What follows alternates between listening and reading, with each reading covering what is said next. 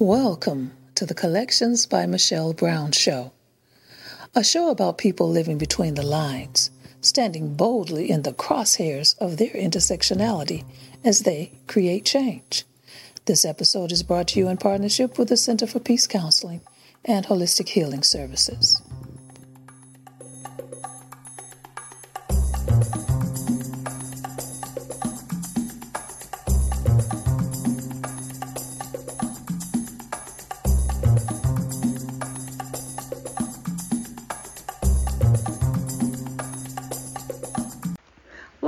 Collections by Michelle Brown. I'm your host, Michelle Brown. Each week, we'll be talking with people living between the lines, standing boldly in the crosshairs of their intersectionality and creating change. After months of watching our children learn virtually or homeschooling them, our kids are returning to the classroom. But what will education look like? Even before the pandemic, many parents were questioning the quality of education, especially in public schools. Was the focus on teaching to the test failing our children? Were standard lesson plans keeping children from being able to think critically? Were their minds being influenced by media images that limit the ability to be empathetic, compassionate, and communicate? Critterkin is the brainchild of multimedia storyteller Jena Ball, who has 25 years of professional writing and editing experience, 15 years designing and teaching online courses, and 13 years working on immersive learning environments in 3D worlds. Jena has spent 12 years working as the creative director for the Critterkin Coalition. The Critterkin Coalition is a community composed of creative professionals, educators, parents, community members, businesses, and organizations that understand education is a lived experience extending far beyond the classroom. The mission is to make emotional intelligence a priority and help each child discover, develop, and share their unique interests and abilities. Of all the things learned from working on Critterkin these past years is that it takes a global community to raise our kids. Jena returns to Collection by Michelle Brown to talk about the seven parts of Critterkin, including books, ongoing projects, online classes, and teacher parent workshops. Jena, welcome back to Collections by Michelle Brown. Well, Jena, welcome back to Collections by Michelle Brown. You know, last time we were talking, we talked about so much, but we touched on something that I know is near and dear to your heart, and that's Critterkin. So, can you remind us what critter kin is about? sure. So, critterkin is a word I made up. Uh, and if you break it apart, critter means um, animals and kin means family. So you mash exactly them together. are. and so it means animal family. So mm-hmm. I was intrigued by how I, when I was volunteering at the local SPCA, I was intrigued by how um, particularly dogs and children like bonded and helped each other, you know. And so mm-hmm. I originally wrote a a very short story that I was reading in schools. And the more I was in the schools, the more topics and ideas and and stories came to mind, which made me create the Critterkin pack, which is a group of mixed breed, goofy dogs who each have an issue or a challenge to face. So, for example, um, one of them uh, uses a wheelchair, so he's different. Another one um, is really bossy, and nobody likes him because he's such a smart, smart, uh, smart mm-hmm. Another one is has to deal with with bullies. Another one the latest one, which is the one I'm most proud of, um, has to deal with perfectionism. And that came up because I was um, in a classroom and drawing dogs with kids, and the kids kept saying that their drawings were ugly and stupid and bad, and mine's not perfect like yours. Mm. And this is happening across the United States, in Australia, in China. So it's not any one country. So I finally, you know, got it through my head and said, what do you guys think not perfect means, you know? And I got a list of 53 adjectives that will knock you over. So mm. someone someone who is not perfect is dirty, stupid, bad, dumb, ugly, miserable, and a loser. And I mean, I mean, I could go on, but I mean, those mm-hmm. ten right there just. I, I, I mean, the teachers were crying. My mouth was, you know, hanging open, and I, I was completely blown away. And I said, "You guys, well, that's not true." And of course, you know, you do what adults do, and you give them all the reasons nobody's perfect. They said, "Yeah, yeah, yeah. No, we agree, Miss Jena." And then I came back the next week, and I said, "So what did we decide not perfect means?" stupid, bad, ugly, mess up, dirty. And I was like, oh my mm-hmm. gosh. So why do they think that? That became my next big question. I went after it like a a dog with a bone because I mean these are eight year olds. Nobody should think they should, they need to be perfect.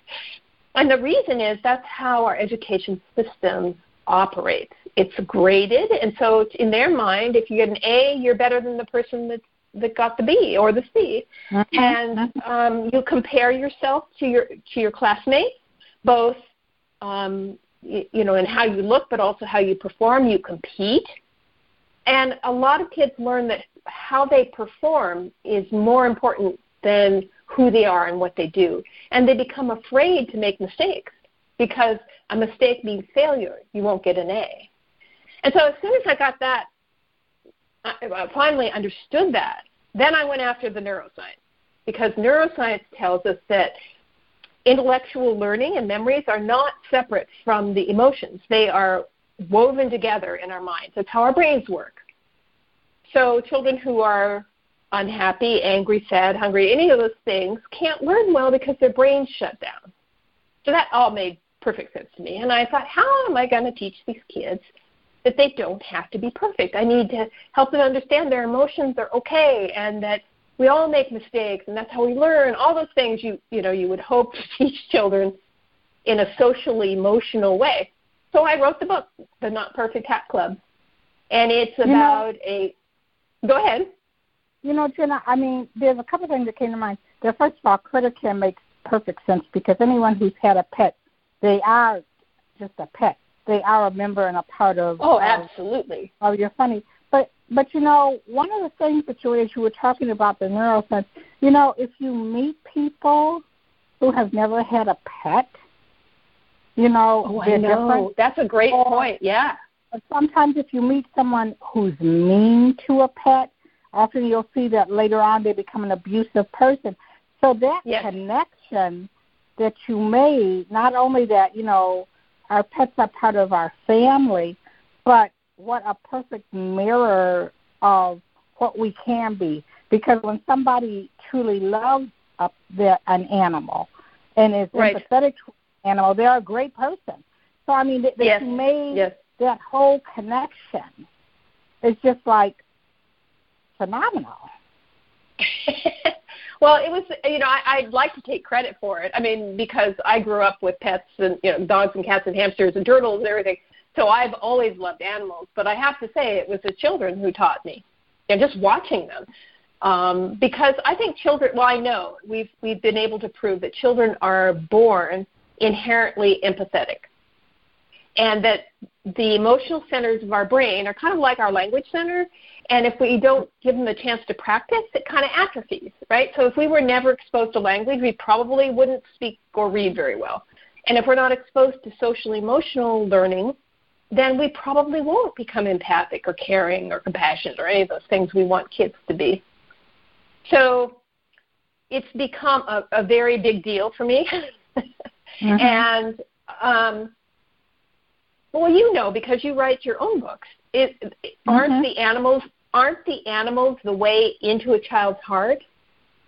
Exactly. It's the way yes, because children will not like if I tried to talk about bullying between children, they would shut down because it's too close mm-hmm. to home and there are other children watching them.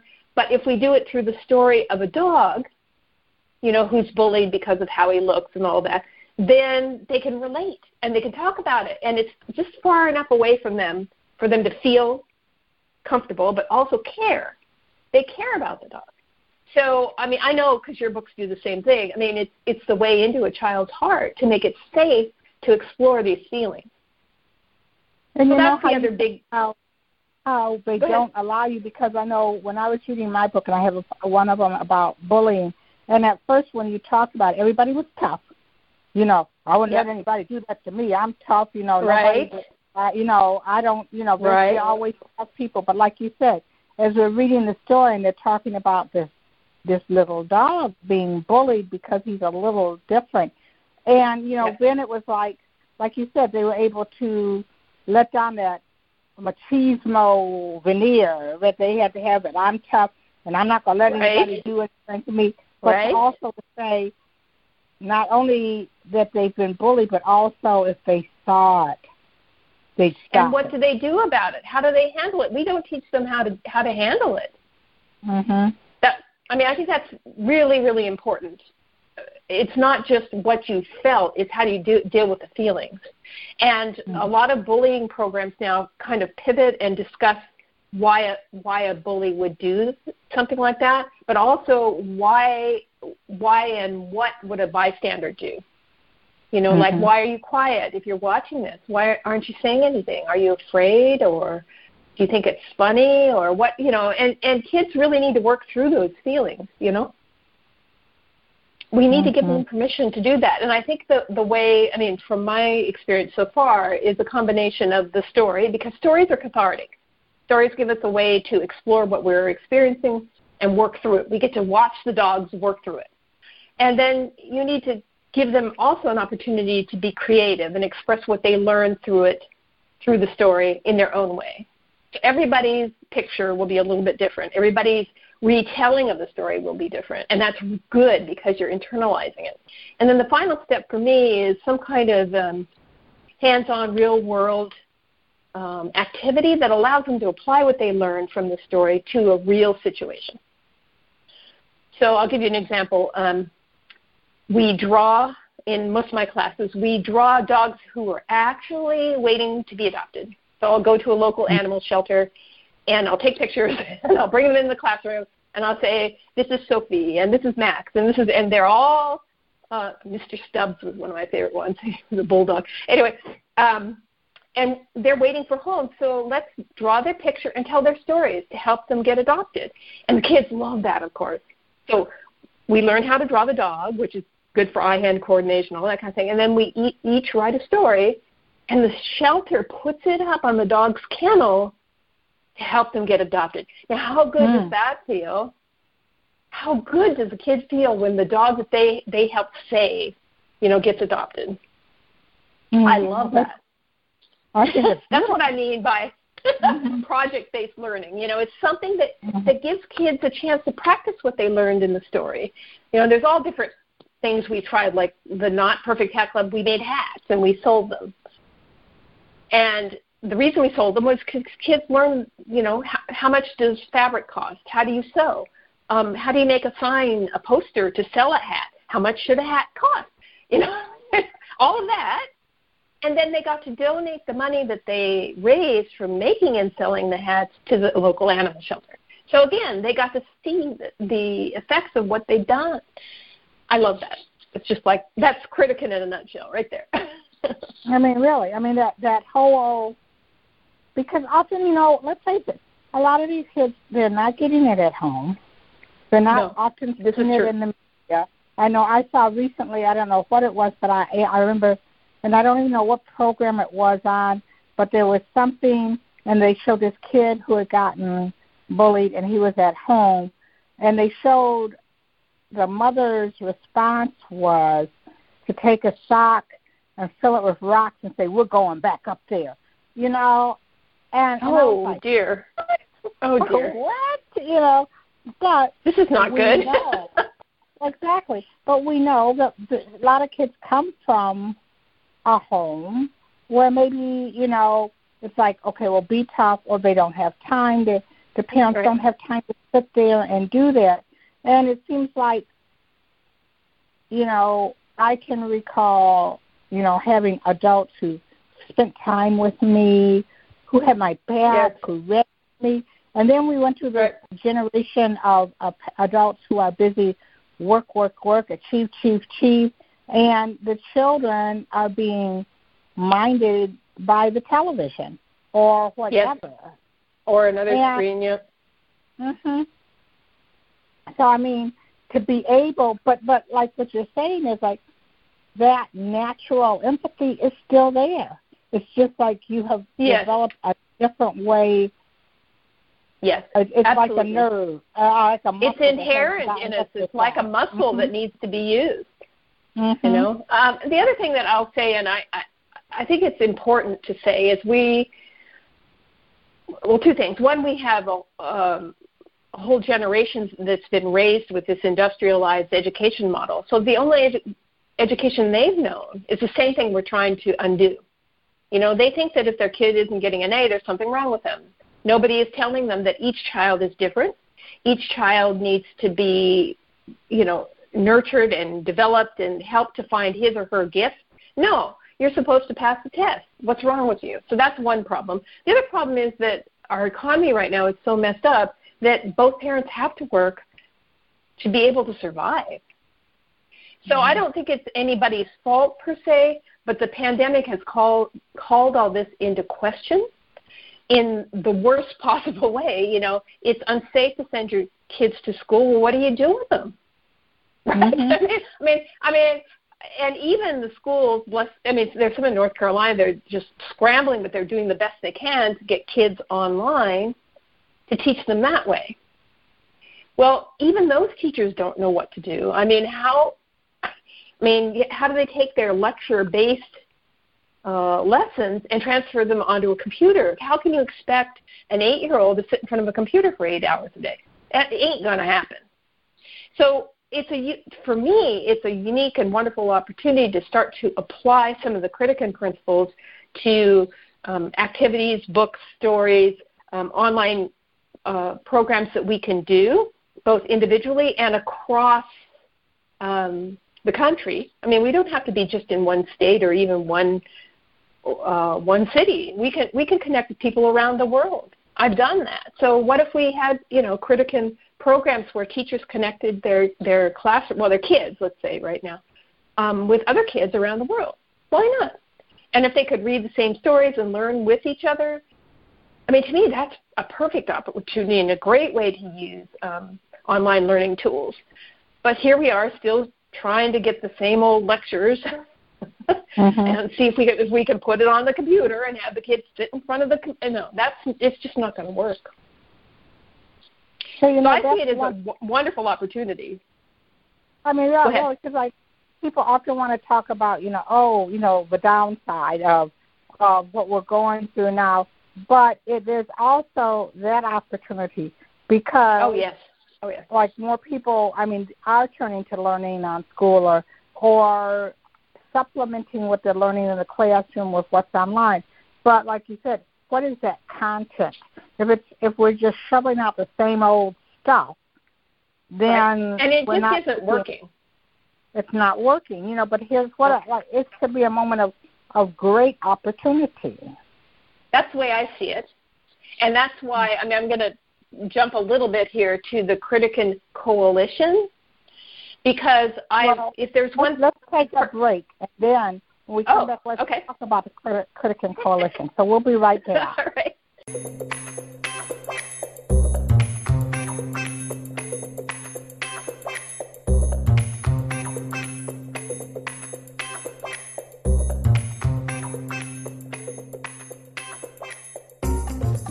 This episode of Collections by Michelle Brown is brought to you in partnership with the Center for Peace Counseling and Holistic Healing Services, bringing balance to your mind, body, and spirit. For more information or to schedule an appointment, visit the center at www.thecenterforpeacecounseling.com.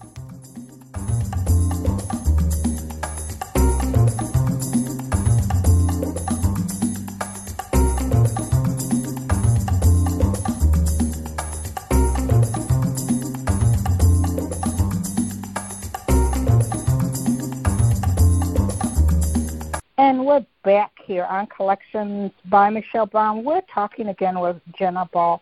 Jena, okay, we've talked about what CritterKins do. What are the core principles? And then about the coalition. Can you share that?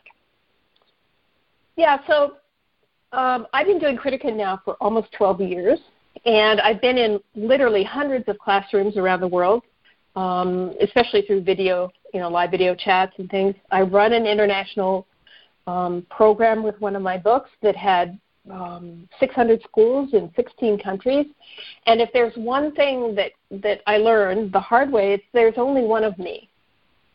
and while while CritterKin is a wonderful thing, we can so we can clone you. no. And in fact, here's here's the yeah, I, one of me is enough for the world. So um, but one of the marvelous things that doing the international program taught me was how creative and innovative teachers are if you give them a chance. You know? So 600 schools, we had a lot of people, and they would just take the materials that I provided each week and they ran with it. And the kids and the teachers came up with stuff I would never have thought of. Like they made a rap song, okay?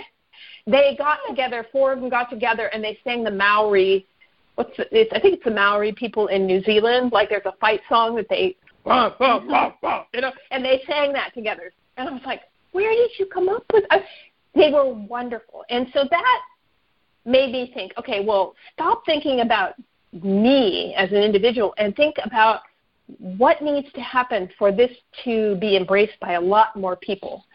And um, it was people like yourself, who's an, another author, who gets it, which you clearly do. I mean, you know. But the wonderful thing about like if you were in the coalition is that your stories and your books and your way of presenting things are equally valid and equally important for kids. You know, they don't need just one person. They need dozens. And so wouldn't it be wonderful if we could include other creative professionals? So authors, musicians, public speakers, dance instructors. I mean, think of all the different people we could bring in who would contribute materials that the kids could learn from. Right? So mm-hmm. to me, mm-hmm. that's that's the first step. The other the other piece is um, we need to create a business model that benefits everybody. So, you know, we can sell books, we can do author readings, we can have uh, speaking engagements. We can sell T-shirts and hats and all the things we and the online classes. We could sell those.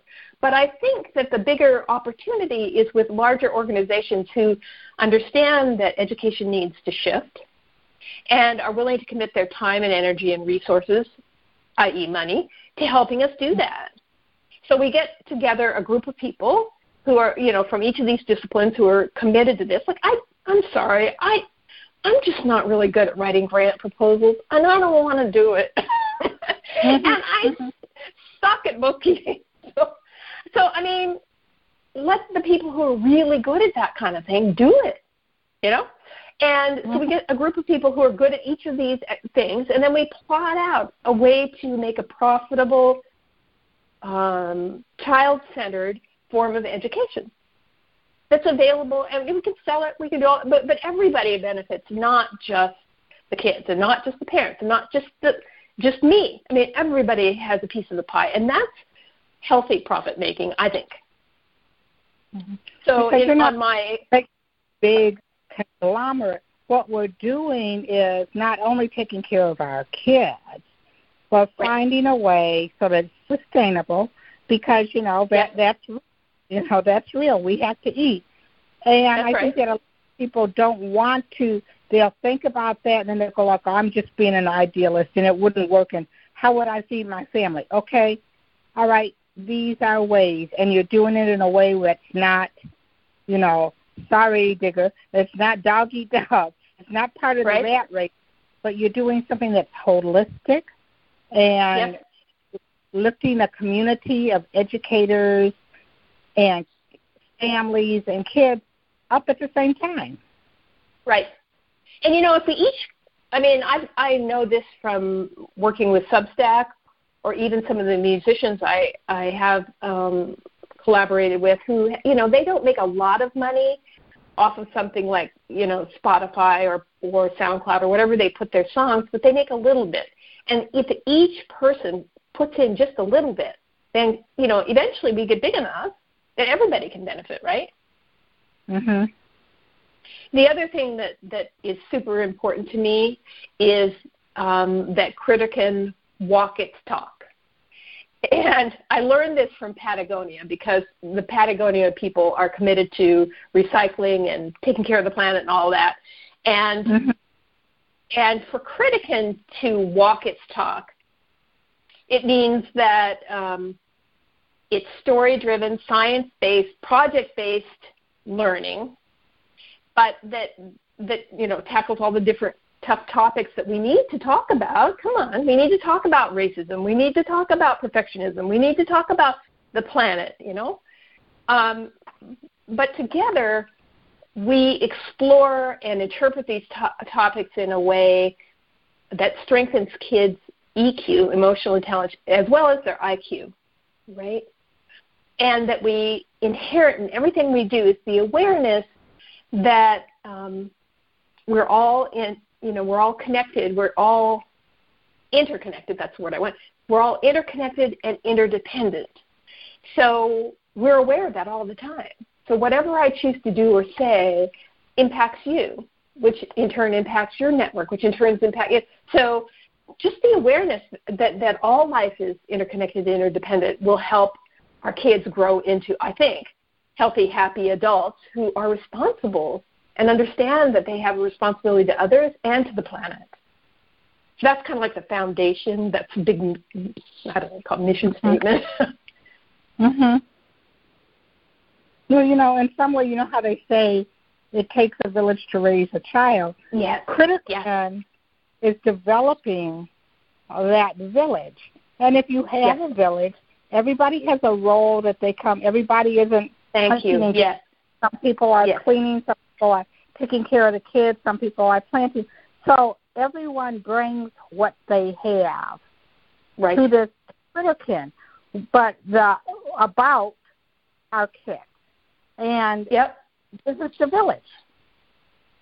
I um, uh, you know, I've met some really. It's rare, but I've met some really unique people, like the the guy who founded Crayola, who really understood that he had an active responsibility. And I say active because he's very proactive about his own outreach.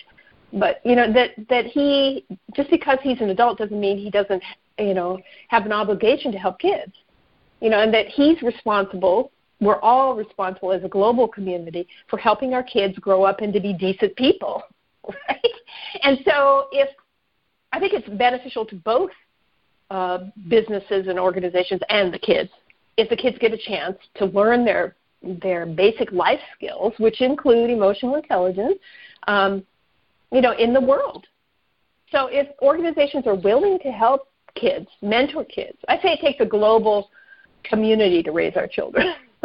Mhm. Mhm. And wouldn't it be lovely if, if people saw it like that and and felt felt like that like that was a good thing for them too? Have you ever been in the presence of children that you didn't come away feeling better? Mhm.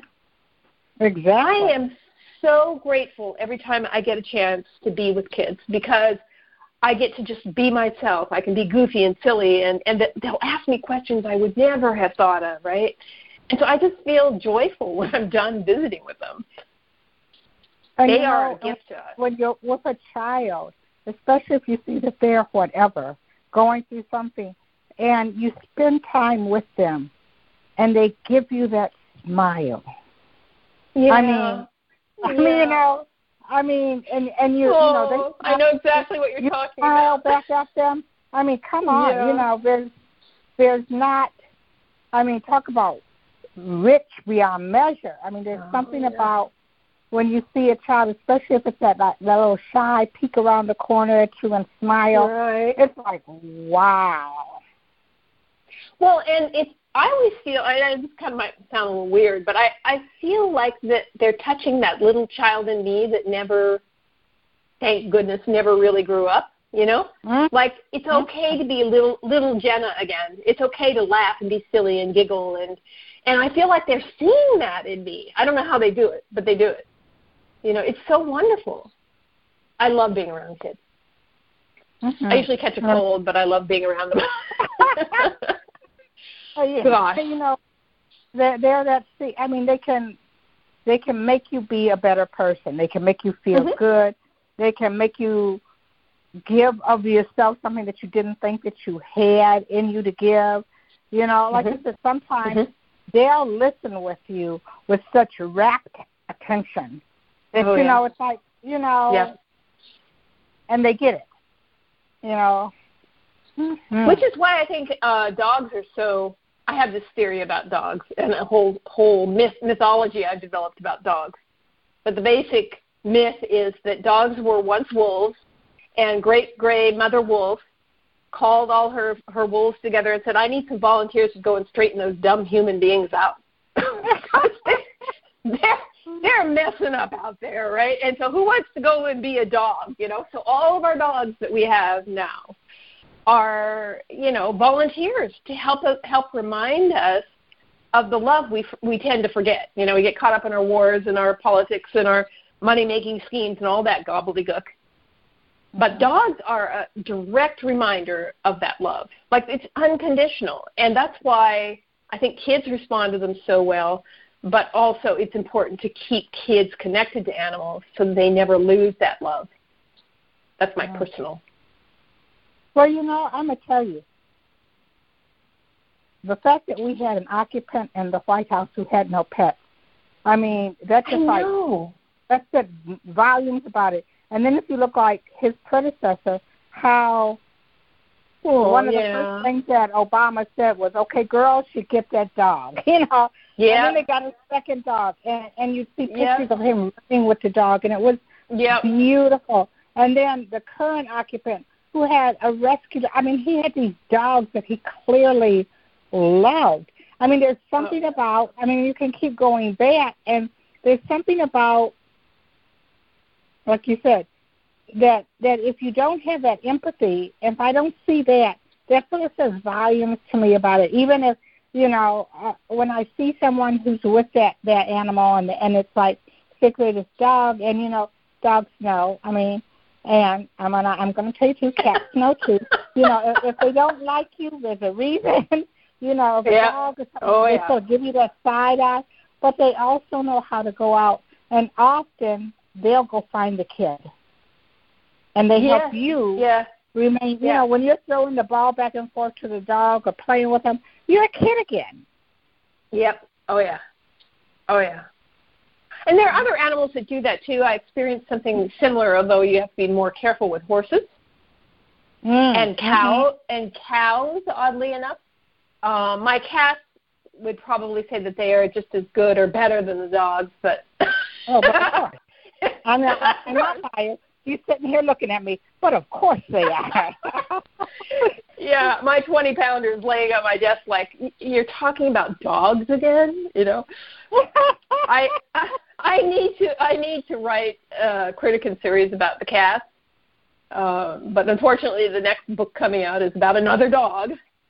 So well, I've got I'll one. get I've to got it. one in in the works about a cat. So you know, uh, we'll, we'll work together on that. You know, okay, But, this you know, is good. Often, and you know, and that's the other thing that when you stop and you think about it, it's like how expressive they are. You know, like we rely so much on our words, words, words, words, words.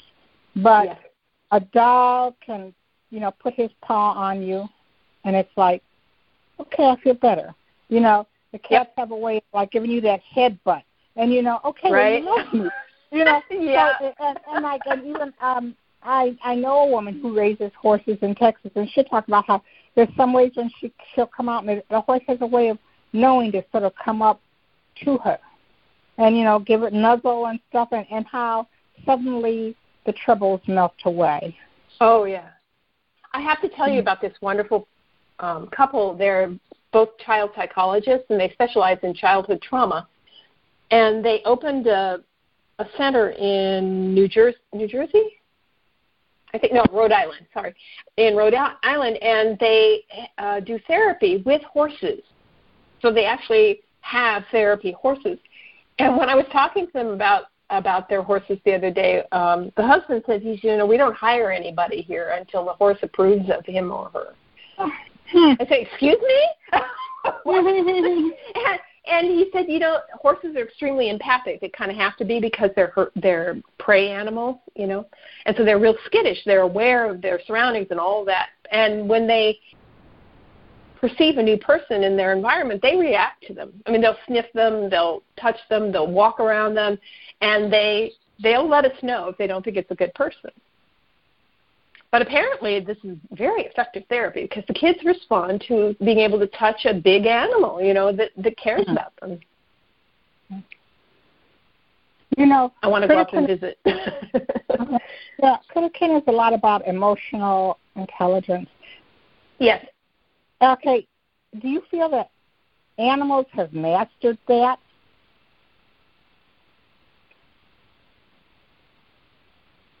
So yeah. I think that's a really good question. I, I, I think that because of our intellect our intellectualization of everything, that we have to process and work things out, even our emotions. Like we have to identify them, we have to name them, we have to work through. You know, we we have made emotions complicated. mm. But I think that that animals are inherently in a state of love and they communicate through visuals. Now, you can, I mean, I, I know animal communicators, and they can communicate, and they will communicate with you. Um, but it's usually in pictures, and it's usually an emotional thing as opposed to, like, they don't send words, right? Mm-hmm. So it's a different kind, and it's more, I would say it's more heart centered just inherently because they don't have the language we have. Mm-hmm. So are they masters? Heck yeah. but haven't you? Be honest now. Haven't you met some animals that are just like evolved? Mm-hmm. I mean, that is not a cat.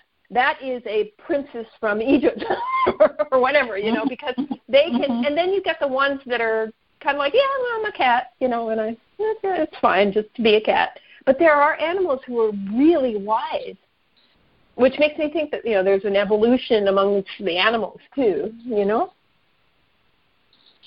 that's my airy fairy theory. Mm-hmm. well, yeah, you know, and the method, you know, I like to see. Um, we were at the park over the weekend, and here were some people with these two little dogs in a stroller, and it was, and part of me was like, get them out the stroller and let them just beat out. They had the dogs in a stroller in a stroller. What? You know, and I'm like, okay, you know, and and you could see that the, the dogs, their heads were like like turning around, like I want to run, I want to run play, I want to run play. Of course, but yeah. Like, you know, we're trying to make the dogs. They were trying to make dogs sometimes be like surrogate children, but then they want yes. to stop children from being children. They want them to be little adults. Yes. And that's a good observation. Yeah, it's true. hmm And it's so like, no, no. how you know, how do we recognize what we're doing? I mean, and what is the react when you go in someplace and you start to uh, just a general school when you're presenting about that, and you start to talk about emotional intelligence is there a receptivity from educators or people who are in it who also go like, you know, I'd love to do that, but you know what? We have to teach to the test. That has been my experience. Now, I will tell you, I have 10,000 educators who follow me on Twitter, and I have great relationships with them. I've visited with many of them, and they are not the problem. The problem is the, in, the educational institution that says you have to teach only this this way. And I have had people tell me that it's their job to say no to people like me. Mm. And I said, What in the heck are you talking about? He said, You know, you people want to come in here and teach kindness and compassion. I says, He said, That's taking away from the time we need to teach our kids to take their tests. And that's a soft skill they don't need. I mean, I'm quoting this guy. Mm. And it's not a, it's not unusual. But that's the institution that you got to understand how much money and time is invested in in doing it this way. It's a money making endeavor, and the kids are the victims of it, frankly. So no, there isn't a lot of receptivity. It's one of the reasons um, I set CritterKin aside for a little while and thought, you know, until I can see a way forward, like I don't want to be beating my head against the education system. I'm not getting anywhere. So yeah, I thought I'm tired and I've been doing this, you know, a long time. Let me just step back for a little while and see, you know, where can I find my own peace and joy again? Because CritterKin was a joy to create. It's when I tried to start to sell it to people, you know, who were not interested at all, that it became a pain in the rear. So I've been away now for a couple of years, and I can say, you know, coming back now that I think that that it's just trying to change a massive institution. Is not especially just one person is not the way to do it you know? Mm-hmm. who are the people who have access to the children who care the most about the children? Who are they? Besides, not the principals it's mm-hmm. not the principals it, it's not i mean the teachers care but their jobs are at stake if they if they change things right so who mm-hmm. is it it's the families it's the parents it's the grandparents. It's the people who have to live with the results of this, you know. And oddly enough, and I love this piece of it because I have a good friend who works for Adobe, and they've done a a lot of studies about this, and, and companies like Google and Intel and SAS and Red Hat, they're all upset because they can't find people, they can't find and hire people who are emotionally intelligent. And to them, that means that they're open to innovation, that they are willing to learn, that they don't think in silos, and that they're not afraid to make mistakes. Those are all signs of emotional intelligence. And the children, well, the, the young adults that we are graduating from college do not have any of those things. They're afraid to make mistakes. They think that, that a measure of their success is their grades.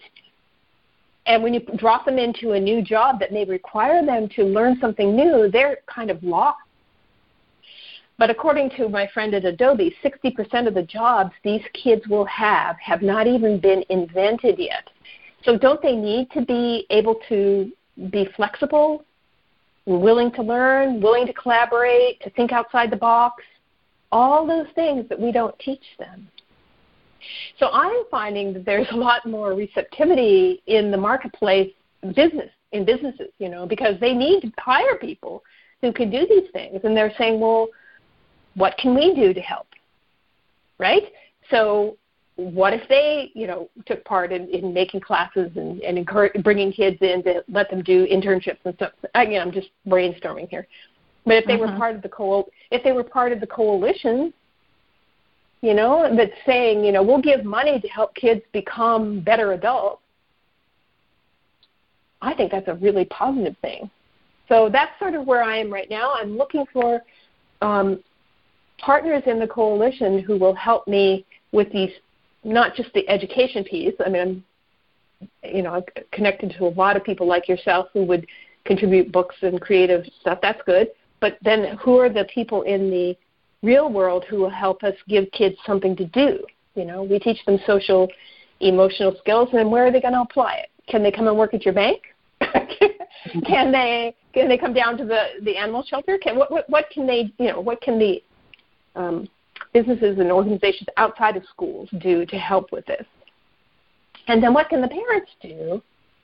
I'm hoping parents will get mad about this and raise bloody hell because if it was my kid and I wasn't, my kid wasn't learning any of this, I'd be mad you know, but how can we educate parents about what they should be advocating for for their children? You know, mm-hmm. parents should be saying, hey, you know, why isn't my kid learning how to handle bullies? How come my kid doesn't somebody doesn't teach them how to have um, like mindfulness meditation so that when they get upset they know how to handle their emotions what are you guys doing in school with my kid right mm-hmm. that's what i want i want parents and families to get upset enough to demand change because it, it will happen if they demand if they demand it you know don't teach my kid to just have a stiff upper lip and get an a who cares about the a what did he learn from from that, you know, and what is his special skill? What is his special gift? How can we empower my child to be the best that he can be? Those are the kind of questions I want parents to start to ask and get excited about. Mm-hmm. And if CritterKin can be the wedge, you know, because nobody's going to do anything unless it's fun and entertaining, right? mm-hmm. Let's face it, people don't do things unless it's, you know, I mean, nobody wants yeah. to be beaten over the head with something. They want to have fun. And CritterKin mm-hmm. is fun. And it's fun not just for kids, it's fun, fun for parents too. So if we can make it fun and engaging, mm-hmm. then maybe things will change. Mm-hmm. Well, let's take a break, and and because I'm I've got something going through my head that I want to talk about and give okay. you know time to, to go through. So we'll be right back.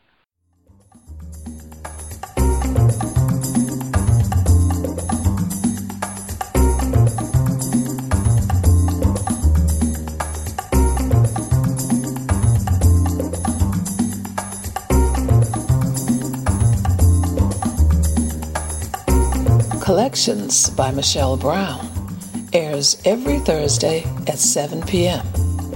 You can subscribe now and listen to the podcast on Blog Talk Radio, iTunes, Stitcher, or SoundCloud. Be sure to like the Collections by Michelle Brown Facebook page and mark your calendar so you never miss an episode.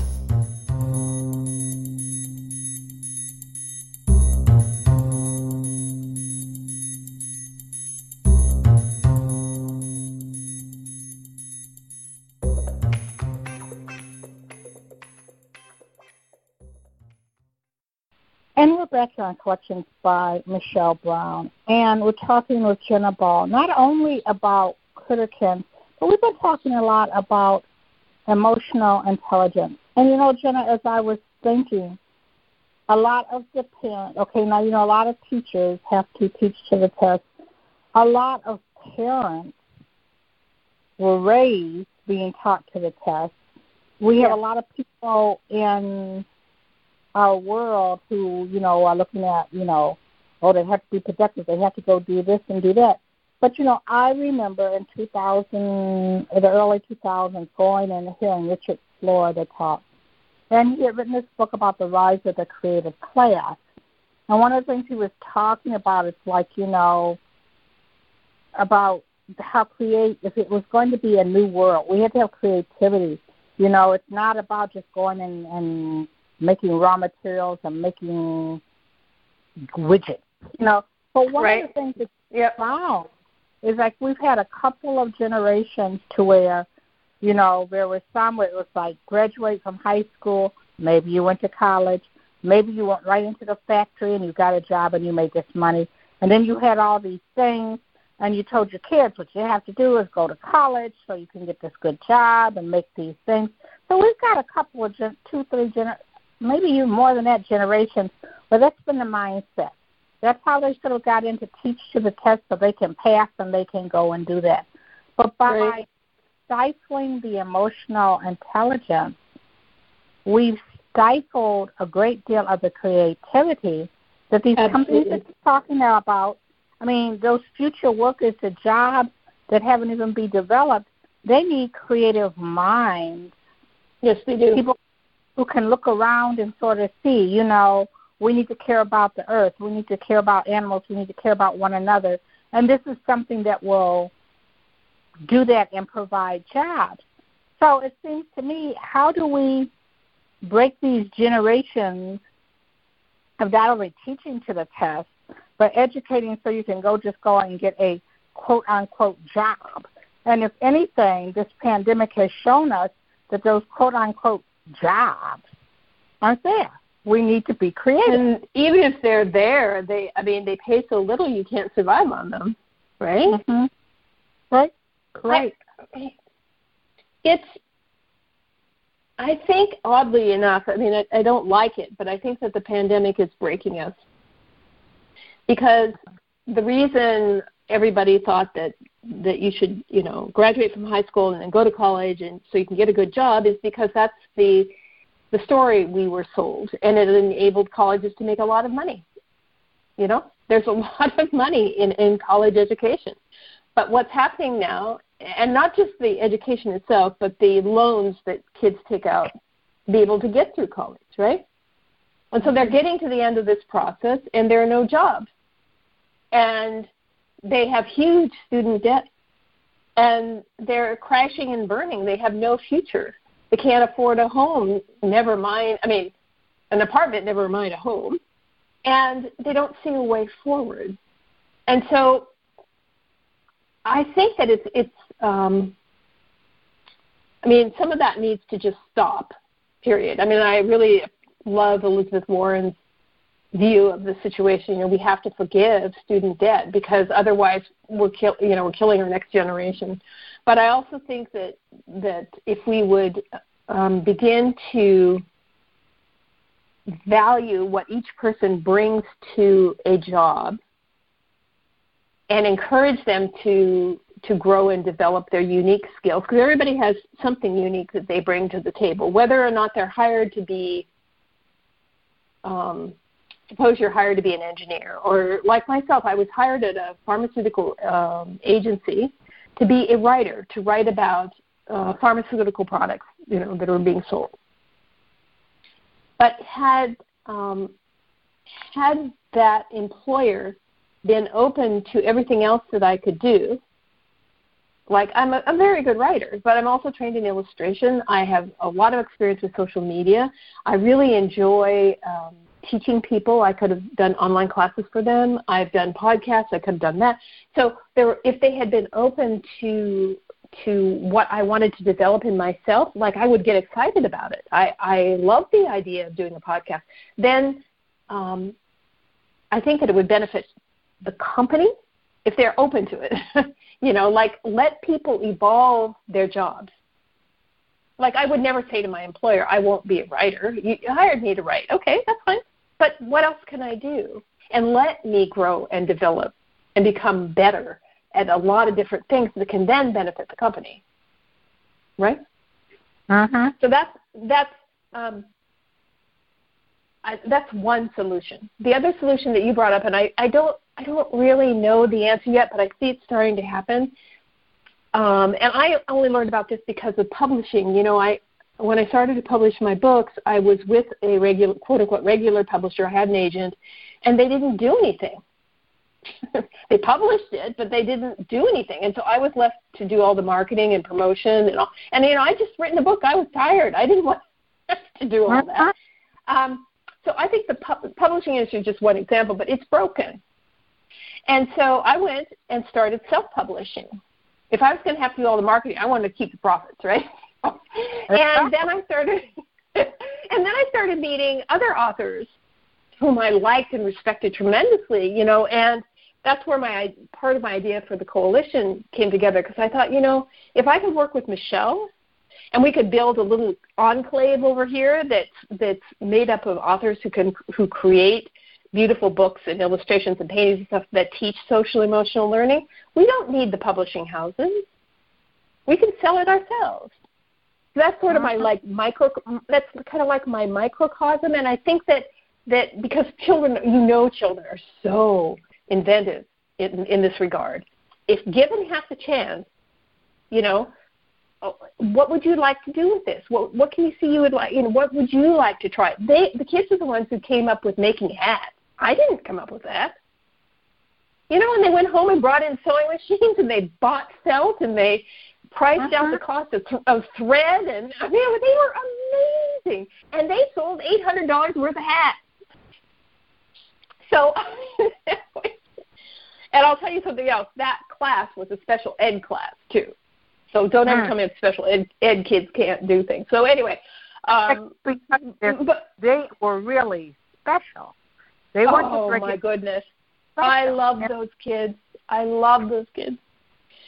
So my point is, is that I think that that before we can really, really answer that, we need to let children begin to find out who they really are. Like what what really floats your boat. What gets you excited? Because there are going to be people who love to do math, and there are going to be kids that love to do engineering, and there are people that you know all the things that I hate to do, but they'll they love it. You know, so so but let them find it, and then let's encourage and support them moving forward.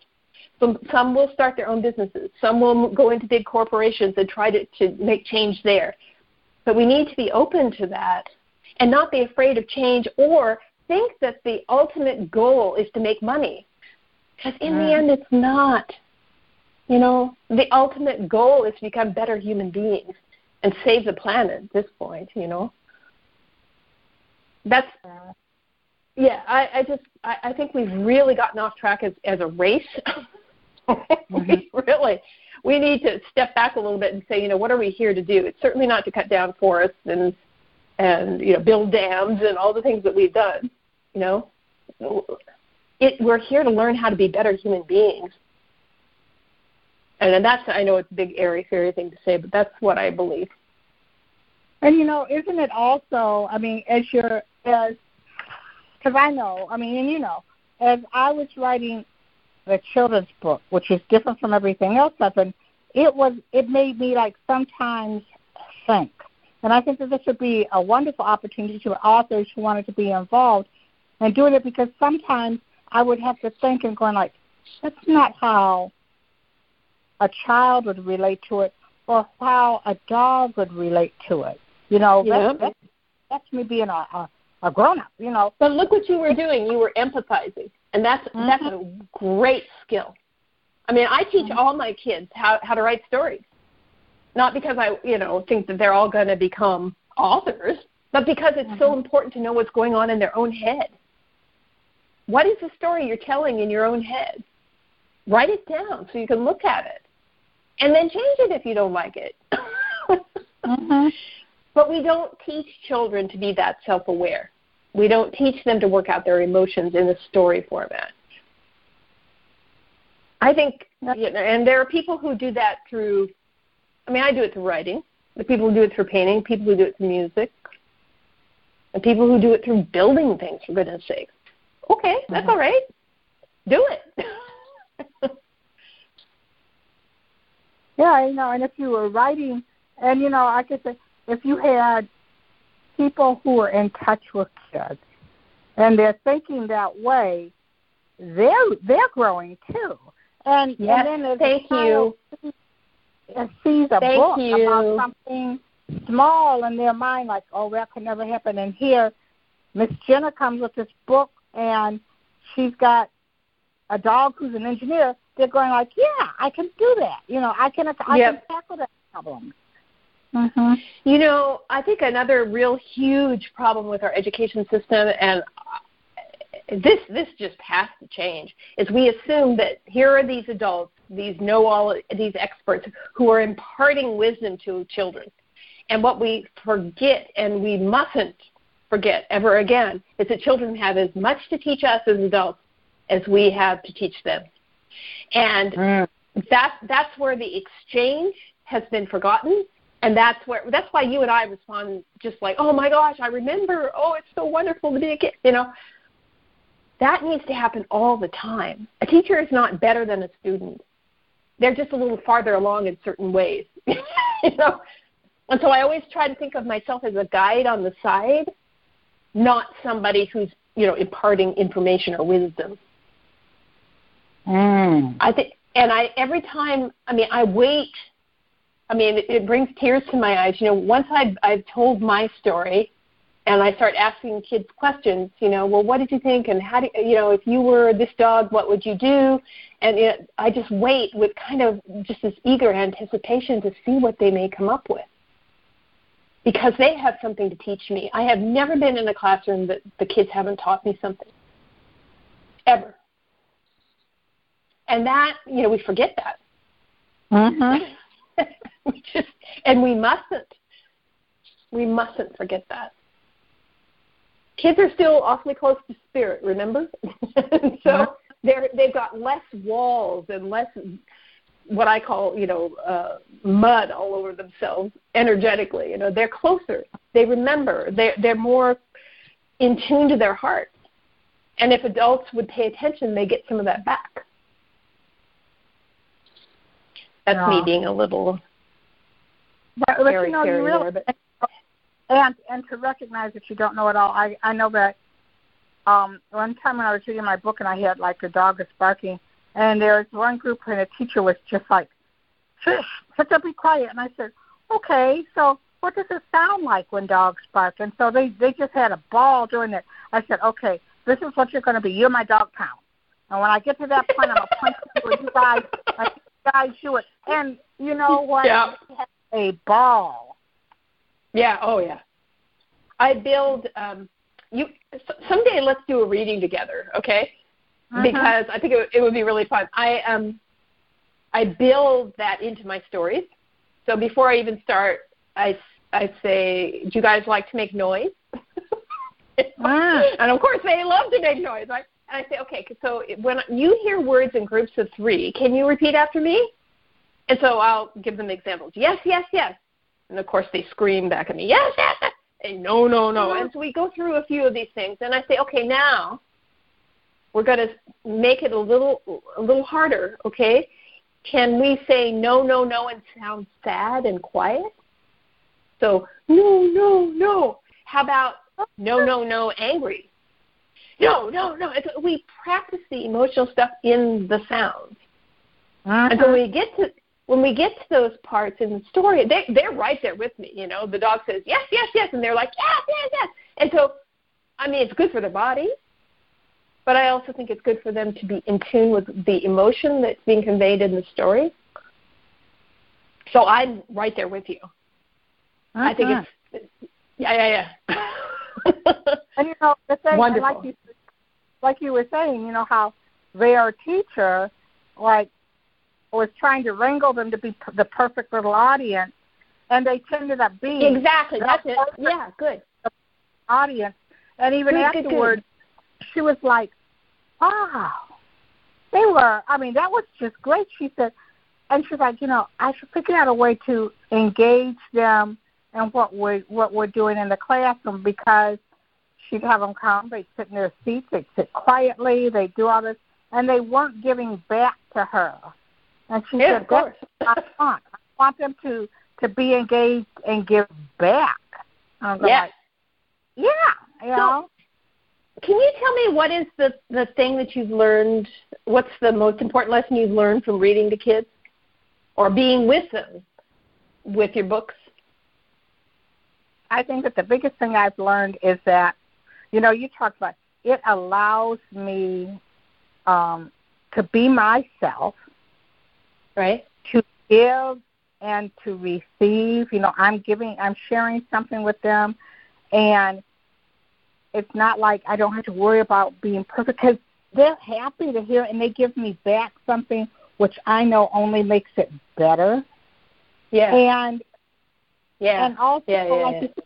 you know how we talk about when a kid smiles at you? After I finish, and I know that you know, they've participated, they've laughed, they they told me what I did wrong. You know, they've helped me be better. Yep. When I walk yep. out of that room, I'm at cloud nine. Yep. Yep. Yeah. What is that? I mean, what is that expression? We lift each other up. Is that that it? That's sort of how I feel. You're like I've been lifted up. Mm-hmm. Mm-hmm. And it's not just one kid. It's not just me. It's not you know. It's it's all of us like we've lifted each other up to a, a better vibration or energy. Does that feel right? Yeah. I mean, and I have I have spoken before groups where afterwards I get like, you know, great applause and at a girl, but it doesn't give you that same no feel. It yeah. really doesn't. You know, I would love to to record you sometime and then you know, when we have to give a presentation to quote unquote adults about the importance of this. mm-hmm. Well, no, and then we use actually, you know, we sh- we tell them what what you know, this is why this is important. That, that's only going to sink in intellectually, but if we then show them the the children responding to you. Mm-hmm. You know, and say, see, this is what we're talking about. This is an emotional thing. It's not just an intellectual exercise. We want you to feel this. Don't you feel better listening to these kids? Look at their Mhm. eyes. Look at Michelle's eyes. Look at look at the the joy in the room. Don't you want to be part of that? Yeah, that's Mhm. that's when you hook that's when you hook the adult. When they can be there and feel what the kids feel. Exactly. You know, because really, you can sit there and they can all nod and clap and everything, but then, Yep. like you said, to go in with a group of kids and put it in action, and they see it. You know, Yep. like they they're going to want that. You know what I mean? It's Oh, like I want How some can of you that. not? Yeah, I want some You of know, that. I was lucky enough to be asked to do a presentation at the Lucy Daniels Center, um, which is a school that um, teaches kids who learn differently. None of them have um, mental handicaps at all, but they just learn differently, you know. And so there's a lot of almost one-on-one teacher interaction with the kids, and the kids are given all the attention they need and everything. But they were doing a, a teacher training and I got to present to 40 teachers uh, in the area, and they came in looking so tired and so like, oh God, we've got to sit through yet another training, you know, and then I've got to go to school tomorrow and teach and other. And I thought, you know what? Because I had this whole lecture and everything else planned out, and I thought, nope, I'm going to do exactly what I do with the kids, and get them to to bark and repeat after me and draw dogs and just be kids for an hour and a half. And at first, they looked at me like I was insane.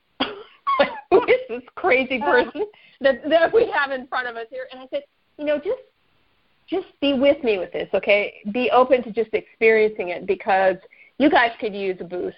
And I want you to experience what the kids experience. So so at first they thought it was, you know, them doing it for their kids. You know, okay, we'll do it for our kids. And then they got into it and the whole room shifted. You know, they were so happy, and they were showing me their pictures, and they and they talked about how much fun it was to just be, not be told anything, to be. And I thought, you know, adults need this kind of thing too. I know we talk about it being for kids, but can you imagine reading your books for adults? I can. Mhm. Why not? I mean, really. I mean, because it gives it lends you, it gives you these opportunities to do, you know, to and especially if you you go to kids and I, and you know, and I have read one of my books to some adults, and you can sort of tell there's some who are really like leaning in, and it's like, what's going to happen next? yeah. In fact, that's Yep. what made me write my second children's book because I had some adults who said, at the end of it, I just wanted to know what was going to happen to him. Is he going Right. to be okay? You know, Yeah? Yeah. And, and That's that the greatest Of, compliment you can be given right there. Mhm. I mean, and that was really kind of like you said. That's wonderful, especially. And and when I finished the second one, and I had someone who read it, and they said, "You know what? It was perfect." And he said, "I felt Yep. good," you know. But Yep. but we invested in that, you know. Yeah, yeah. I don't know. I, I guess I see people like you and I, and a lot of the musicians I'm working with, and the illustrators. I see us sort of as catalysts. You know, I, Mhm. once people become more self-empowered and trust their own creativity and where their hearts are wanting them to go, we probably won't be as in the limelight, for lack of a better word. But right now, we need adults who will be that kind of, uh, I don't know, holding up the torch kind of thing. Mhm. It's okay to have fun. It, work doesn't have to be miserable. It's okay to be creative. It's okay to make mistakes. So I think that's another piece of the coalition now that you're talking, you and I are talking that I'd like to have. Mhm. I'd like the coalition to to hmm And to have people within the coalition stretch. You know? yes yes like, yes okay, stretch. Let's try something different. You Different. know, the first time that I wrote poetry and then read it before people, I mean, I know people who were surprised, like, this isn't what we were expecting from you. But but it was a different way of reaching out to them. and then they have some of them go like, "I felt that." I felt that. Yeah, you're so actually I'm, a very good poet. I didn't expect I mean, you know, that. I know. Yeah.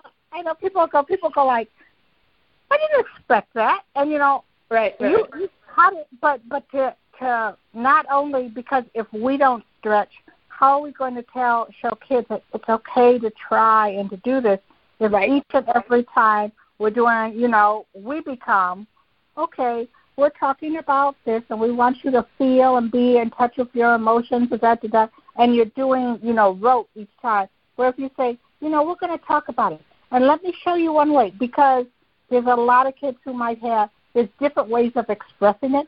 So who knows? Maybe someone who is doing it one way one time will say, "Well, hey, I've decided to play the guitar, and today I'm going to play right. this song, and you tell me what it means." You know, so right. it's a it's such a huge opportunity to be a catalyst for change, not only with the children, because you know, I always say, you know, if I can get them when they're kids, yeah, I'll tell you. Yes.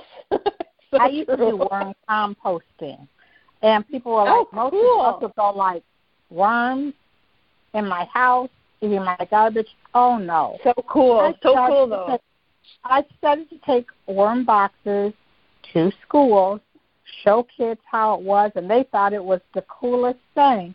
And it is the coolest thing. show them how to make a worm box, and guess what? Before you knew it, some of the the mom, dad, I want to have worms. I don't, you know, I don't want to throw away our garbage. Can we compost? so sometimes, you know, I love it. it. I love it. That show kids, and guess what? Even though, like, even though we're we're talking about this kind of intelligence that maybe their parents have been like so, you know, raised to the test, raised to get a job. When their kid right. comes and says, "Hey, can't we? Let's draw today." maybe they'll say, well, you know what? Okay, you know, I'm not the best, but I'll give it a try. And they'll have those experiences where I not only so. I really do. Will grow. Yeah, that's again what we both know is that kids can kids have as much to teach us as we can teach them. Mhm. Yeah, so I just I don't know how to um I'm just getting started with this coalition thing, so any ideas that you or your listeners may have, um, about how to and who to bring together. You know, I'm open so, to to talking to people. so okay, well, how do you see developing this dialogue? So if someone is out listening and they said, you know what, I think I'd like to be a part of this. I think I have some ideals for this.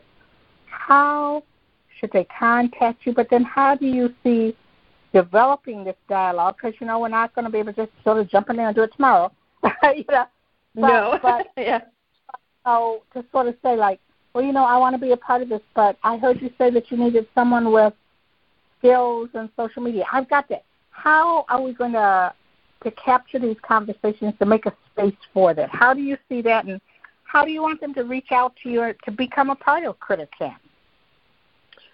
Well, um, first thing to do, of course, is just reach out to me at Jena Ball, one word, one e, one n at critterkin.com.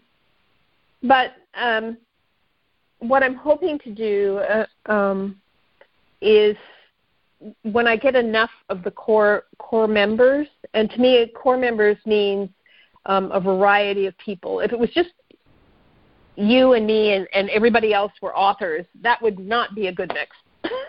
uh-huh. I mean, I love authors, but on the other hand, they probably don't have the business skills and all the you know all the other things that we're going to need, right?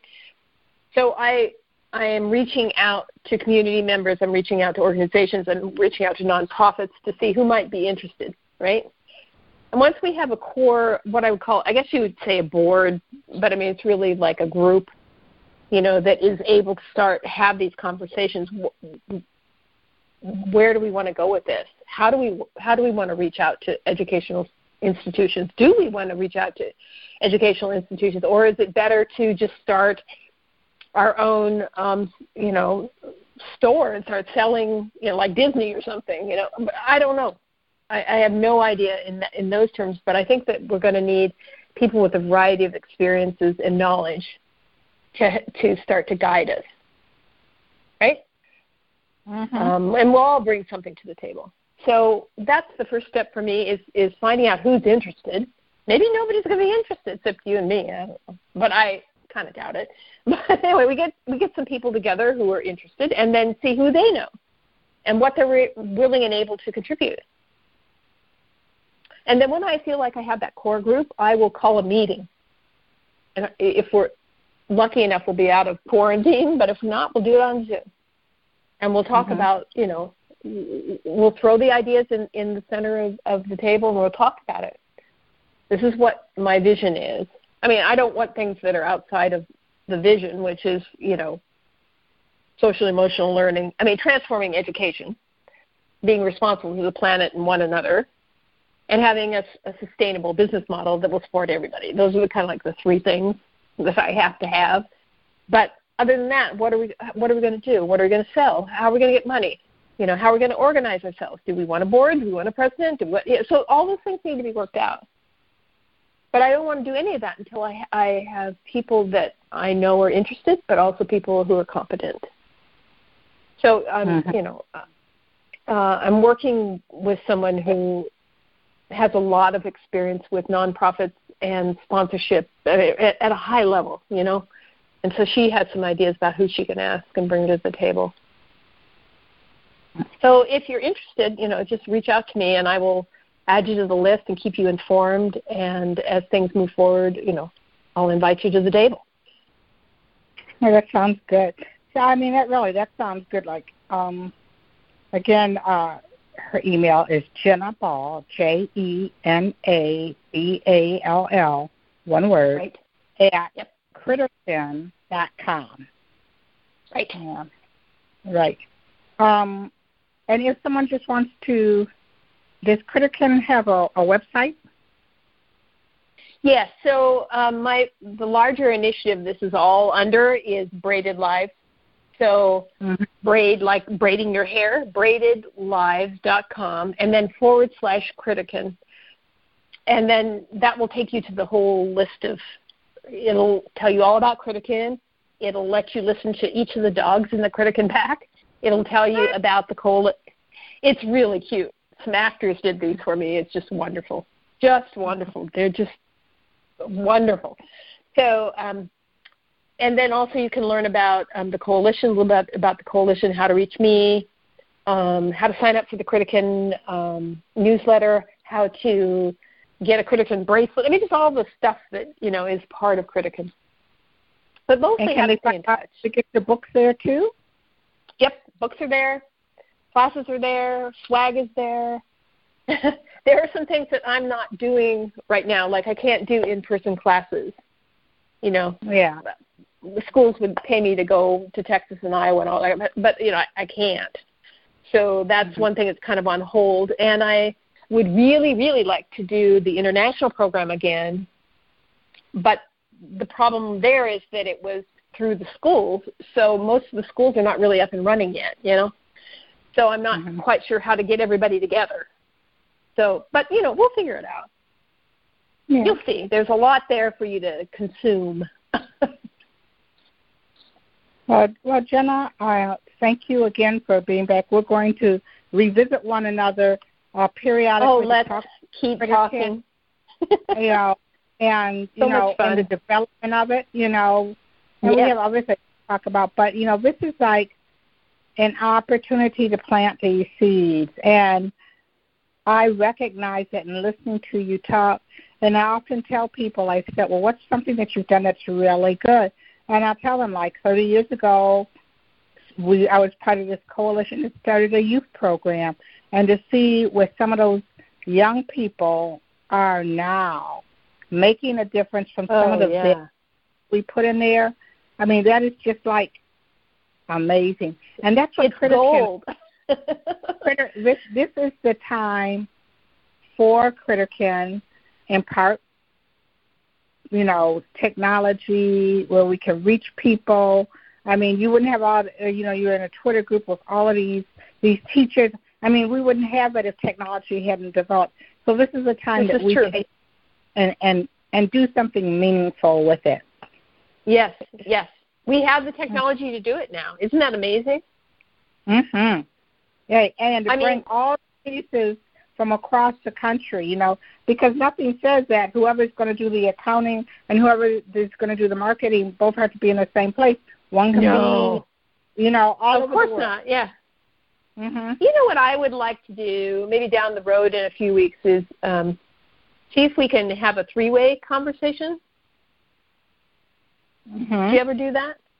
Because I would like I would like to bring because it would be really interesting to me, to, or even a four-way conversation. It might be too much, but t- three-way for sure. You know, just to bring, uh, for example, someone who is part of the international SPCA, or Mm. bring some because I, I've worked with them, or the World Wildlife Federation, or um, how about Big Brothers and Big Sisters, or you know, groups that work with children, children with Mhm. an with a goal of doing this kind of thing. You know, where might CritterKin fit with them, and how might we work with them to make it a reality?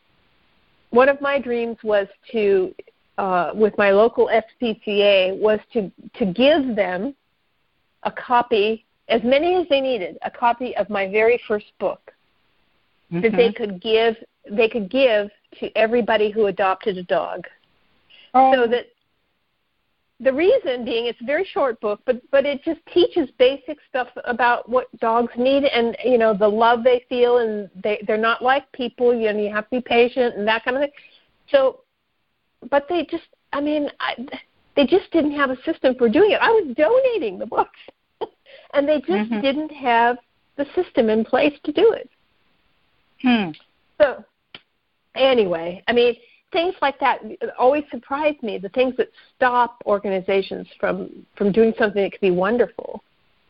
You know, it's it's some bureaucratic blah blah blah, or it's or we don't have the space to put the books, or whatever the thing is. You know, there's always something.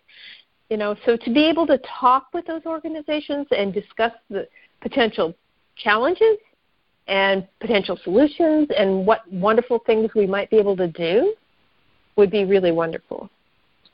That's an excellent idea. That is an Yeah. excellent idea that we are going to follow up on. Um, Yeah, let's do that. And we should probably get on like you and I should uh, go on a Twitter chat and get into like the there's a chat called um, parent teacher chat, which is always great.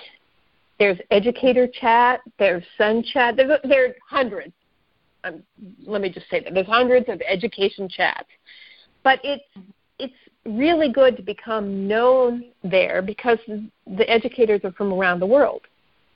So maybe you meet somebody from Argentina, you know, or uh, you know, Xiaoming, she comes in from China. I mean, so I, I just think it's really healthy for for people to get to know each other in that format. Because no You know- pressure, right? no, and for us to think about it, because you know, I have a friend who's um, they have been in the military and they have moved Uh-huh. around. And her son wrote a book about moving, and it just oh, so happened great. that he was working. He was going to move, and he shared the book with someone who had a moving company. And what they did, I mean, they clicked, and he told them about it and told them what his thoughts were.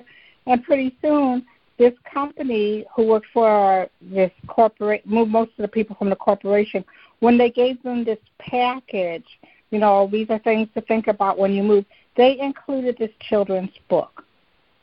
So and cool. so maybe, you know, we, as we talk, we're going to talk after, you know, we might brainstorm and something might come up and we'll go like, hmm. And, you know, that's Yep. not, the, not the suspect that we're thinking, but might be that person, you know, who does something like, I like the SPCA thing. So every time you get a dog, you see this. And so, you know, yeah. those are deals. So we're going to do that. Well, I I'm mean, telling you, we're going to take over the world with kindness. Yes, we are. I want to thank my guest, the founder and creative director of CritterKin, Jena Ball.